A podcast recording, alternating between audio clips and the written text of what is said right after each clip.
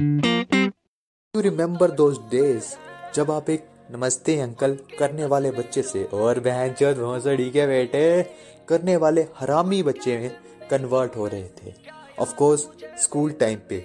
और मैं कुछ ऐसे ही फनी इंसिडेंट्स आपको बताने वाला हूँ और अगर आपको लगे कि ये कहीं ना कहीं मुझ पे भी फिट बैठता है और अगर आप अपने आप को इससे कंपेयर कर रहे हो तो ये पॉडकास्ट उन्हें शेयर करो, जो आपको बिगाड़ने में सबसे आगे हैं लेकिन अब आप उनके भी बाप हो और उन्हें भी जिनको आपने बिगाड़ा है। तो बचपन में ना, मैं बहुत ही ज़्यादा शरीफ था और सीधा भी। अब आप बोलोगे कि, भाई, सारे ही शरीफ होते हैं। लेकिन नहीं भाई, मेरे आगे तुम एक निहायती वर्ड भी यूज़ कर सकते हो। और इस चीज़ का फ़ायदा हद से ज़्यादा उठाया गया। मेरे सीनियर्स मुझे अपनी बॉल लेने के लिए गर्ल्स टॉयलेट में भेज देते थे। समझ रहे हो तुम गर्ल्स टॉयलेट में। और मैं तो था शरीफ और सीधा, मेरे लिए तो भाई आम बात थी। मैं जाता था बॉल लेके आता था और उन्हें देता था। बदले में वो मुझे एक बॉल खिलाते थे। इवन मेरी स्कूल की गर्ल्स ने तो मुझे छोटा दलाल कहना शुरू कर दिया था। मैं तो शरीफ और सीधा था तो मुझे ये तो नहीं पता था कि दलाल किसे कहते हैं, पर मैं उन्हें ये कहता था कि मैं छोटा नहीं हूँ, मैं बड़ा हो चुका हूँ। क्योंकि हर बच्चा ये बोलता है कि अब वो छोटा नहीं है, वो बड़ा हो चुका है। तो वो मुझे कहती थी कि हमने तुझे छोटा नहीं बोला। तो फिर आखिर उन्होंने छोटा बोला किसे? ये मेरी आज तक समझ नहीं आया। चलो छोड़ो। अब एक और किस्सा है कि ना, हमारी क्लास की सबसे बड़ी वाली सजा पता क्या थी? अगर आपने कोई शरारत की तो? आपको किसी लड़की के साथ बिठा देना। हाँ सुनने में लग रहा है ना कि भाई ये तो सजा नहीं, मज़ा है। लेकिन नहीं भाई। उनको आपको मारने की पूरी आज़ादी दी जाती थी और वो इसका पूरा इस्तेमाल करती थी। अब क्या था ना, इसमें हमारा ईगो हट होता था। अब हम उन्हें कर तो कुछ नहीं सकते थे, क्योंकि उन्हें टीचर्स का सपोर्ट था। तो हम क्या करते थे, उनके साथ करते थे डील, कि हम तुम्हें पेंसिल और इरेजर देंगे, बदले में तुम हमें नहीं मारोगी। और टीचर से हमारी शिकायतें भी नहीं करोगी, और उन्हें बताओगी कि ये अब सुधर रहा है, ये अच्छा हो चुका है। लेकिन वो तो हमसे भी एक कदम आगे थी। वो पेन पेन और पेंसिल लेने के बाद उनकी डिमांड कॉपी पे आ जाती थी। मैं तो ये सोचता था कि अगले दिन ये ना बोले कि भाई घोड़ा बन के हमारे घर के बाहर आ जा और हमें बिठा के स्कूल लेके आ हाँ घोड़ा बनना चलता मुझको। अगर वो बोलती घोड़ा थकने के बाद हमारे ऊपर भी चढ़ सकता है, लेकिन ऐसा तो होना नहीं था। तो इस बात का भी मुझे काफ़ी डर रहता था। हाँ वैसे सजा और भी थी, जैसे हाथ पे डंडे खाना और उंगलियों के बीच में पेन डालकर उंगलियाँ प्रेस करना। हाँ इसमें दर्द होता था, लेकिन हम इसमें कंपटीशन लगाते थे कि कौन ज़्यादा देर सरवाइव करेगा और बाकी वाले बच्चे हम पे सट्टा लगाते थे। इसमें हमारा ईगो इतना हट होता नहीं था। उसमें हमें लड़कियों ने थप्पड़ मारा समझ रहे हो तुम? लड़कियों ने हमें थप्पड़ मारा। भाई, मारा तो मारा कैसे? तो अब अगले किस्से की बात करते हैं। तो मेरा एक दोस्त था, जिसका नाम हम रखेंगे नीरी गेंडी। ठीक है? तो उसका हम नाम रखेंगे नीरी कैंडी। तो वो मुझे कहता है दूसरी क्लास में कि अब हम बड़े हो चुके हैं तो हम, अब हम बड़ी बड़ी गालियों का इस्तेमाल करेंगे। जैसे कि साला। और कुत्ता कमीना बोलना तो हमारे लिए आम होगा। अब मैं तो शरीफ और सीधा था। मैं कुत्ता कमीना बोलने के बाद भी मंदिर जाके ओम भूर भव स्वा पढ़ता था। हाँ ओम भूर भव स्वा और तीन बार अपने ऊपर गंगा जल फेंकता था और तब मुझे लगता था कि शायद मैं अब पाप से मुक्त हुआ हूँ। और वो मुझे कहता कि कुत्ता कमीना हमारे लिए आम होगा और हम एक बड़ी गाली का इस्तेमाल करेंगे जो कि होगा साला। मैंने तो इनकार कर दिया, लेकिन वो नहीं माना। अब दो तीन दिन बाद टीचर उसकी कॉपी लेते हैं और उसे कहती है कि ये वाला क्वेश्चन तूने गलत क्यों किया? तो वो कहता कि एक कुत्ता कमीना लड़का, साला, मेरे घर आ गया था और उसने मुझे बातों में लगा दिया जिसकी वजह से ये क्वेश्चन गलत हो गया। अब टीचर ने उसकी हाइट देखी और उसकी गालियाँ सुनकर उन्हें काफ़ी हैरानी हुई तो उन्होंने उसके घर वालों को फ़ोन किया। उसके घर वाले आते हैं तो मैम के पापा को कहती है कि आपने यही सिखाया अपने बच्चे को।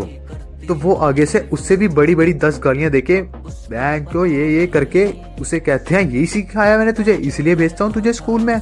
और टीचर कहती है अच्छा हुआ, इसने ये नहीं सीखा। हाँ मैं शरीफ था और सीधा भी, लेकिन उस समय वो गालियाँ सुनने का मज़ा कुछ अलग ही आ रहा था और टीचर की शक्ल तो भाई देखने वाली थी कसम से।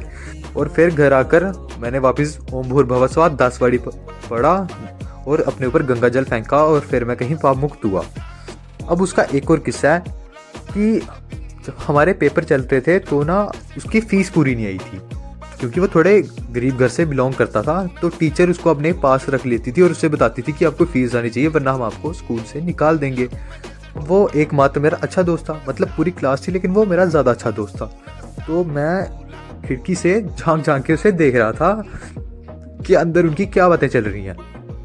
और मैम को लगा कि मैं उन्हें देख रहा हूँ। तो मैम बाहर आती है और मुझे कहती है, तुझे नहीं लगता अभी तू इस काम के लिए बहुत छोटा है? क्योंकि मैम अभी यंग थी। लेकिन मुझे लगा कि मैम कह रही है कि ये खिड़की तुझसे काफ़ी ज़्यादा ऊपर है और तू छोटा है कि तू उसे चढ़कर अच्छे से अंदर देख सके। तो मैंने अगले दिन वहाँ बेंच लगाया और चढ़कर बड़ी शान से अंदर देखने लगा। और मैम बाहर आती है और हंस के कहती है, तू भी ना बिल्कुल पागल है। और मैं, मैम को पता क्या कहता हूँ?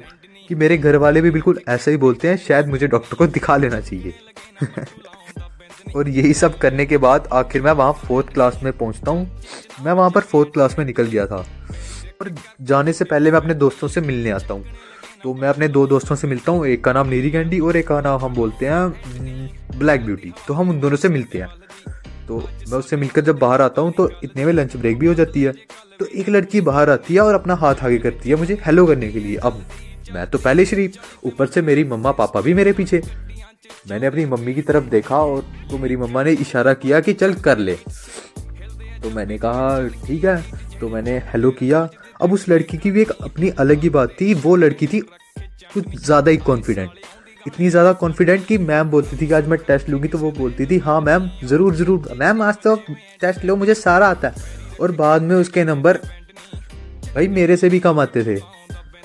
लेकिन ये बात अलग है कि पेपरों में मेरे काफ़ी अच्छे नंबर आते थे। ये आप साफ़ एग्ज़ाम्पल देख सकते हो कि हर पढ़ने वाले बच्चे का दिमाग तेज़ नहीं होता और मैं इसका प्रूफ हूँ। ये खाली मेरे स्कूल तक सीमित नहीं था, घर पे भी था। एक बार तो मेरी मम्मा ने कहा कि अंकल के पास जा और उन्हें बोलना कि उनसे पूछना कि आपकी पत्नी कहाँ पर है और उसे खाना खाने के लिए बुलाना। तो मैं क्या था, सीधा जाता हूँ और मम्मा की बात को कॉपी पेस्ट मार के आता हूँ। मैं उन्हें बोलता हूँ, अंकल, आपकी पत्नी कहाँ पे है? तो वो मुझे देखते हैं मेरी हाइट को और फिर उनको लगता है शायद मैंने गलत सुना तो वो करते हैं हाँ क्या बोला बेटा आपने? मैं तो अपना अलग ही दिमाग लगा रहा था। मुझे लगा अंकल को हिंदी समझ नहीं तो मैं उन्हें बोलता हूँ अंकल, आपकी लाड़ी किधर से? वो मुझे कहते हैं, वो अंदर है। तो मैं कहता हूँ, उन्हें खाना खाने के लिए हमारे घर भेज देना और मैं घर जाता हूँ। अब हर मम्मी को अपने बेटे का पता ही होता है। तो मैं घर जाता हूँ और मेरी मम्मा मुझे कहती है कि, तूने बिल्कुल वैसे तो नहीं बोला जैसे मैंने तुझे बोला था? तो मैंने कहा, नहीं, मैंने नहीं बोला ये। उसके बाद वो आंटी घर आती है और खाना खाने के बाद मेरे जो मैंने वहाँ गुल खिलाया, उनके बारे में बताती है। अब ये तो वहाँ पे कॉमेडी सीन चल रहा था। लेकिन आंटी के जाने के बाद ये एक्शन सीन में कन्वर्ट हो गया। उसके बाद तो फिर, चलो छोड़ो। तो पहले स्कूल में मैं बिल्कुल ऐसा ही था। उसके बाद मैं अपना स्कूल कन्वर्ट करता हूँ और एक बड़े सीबीएसई स्कूल में दाखिला लेता हूँ। और वहाँ जाने के बाद तो भाई बिल्कुल लाइफ मानो चेंज ही होगी। और ये मैं आपको बताऊँगा नेक्स्ट पार्ट में। तब तक के लिए just wait and see the watch thank you और अगर आपको लगता है कि आप कहीं ना कहीं ये झेल चुके हो तो पॉडकास्ट शेयर ज़रूर करना। Thank you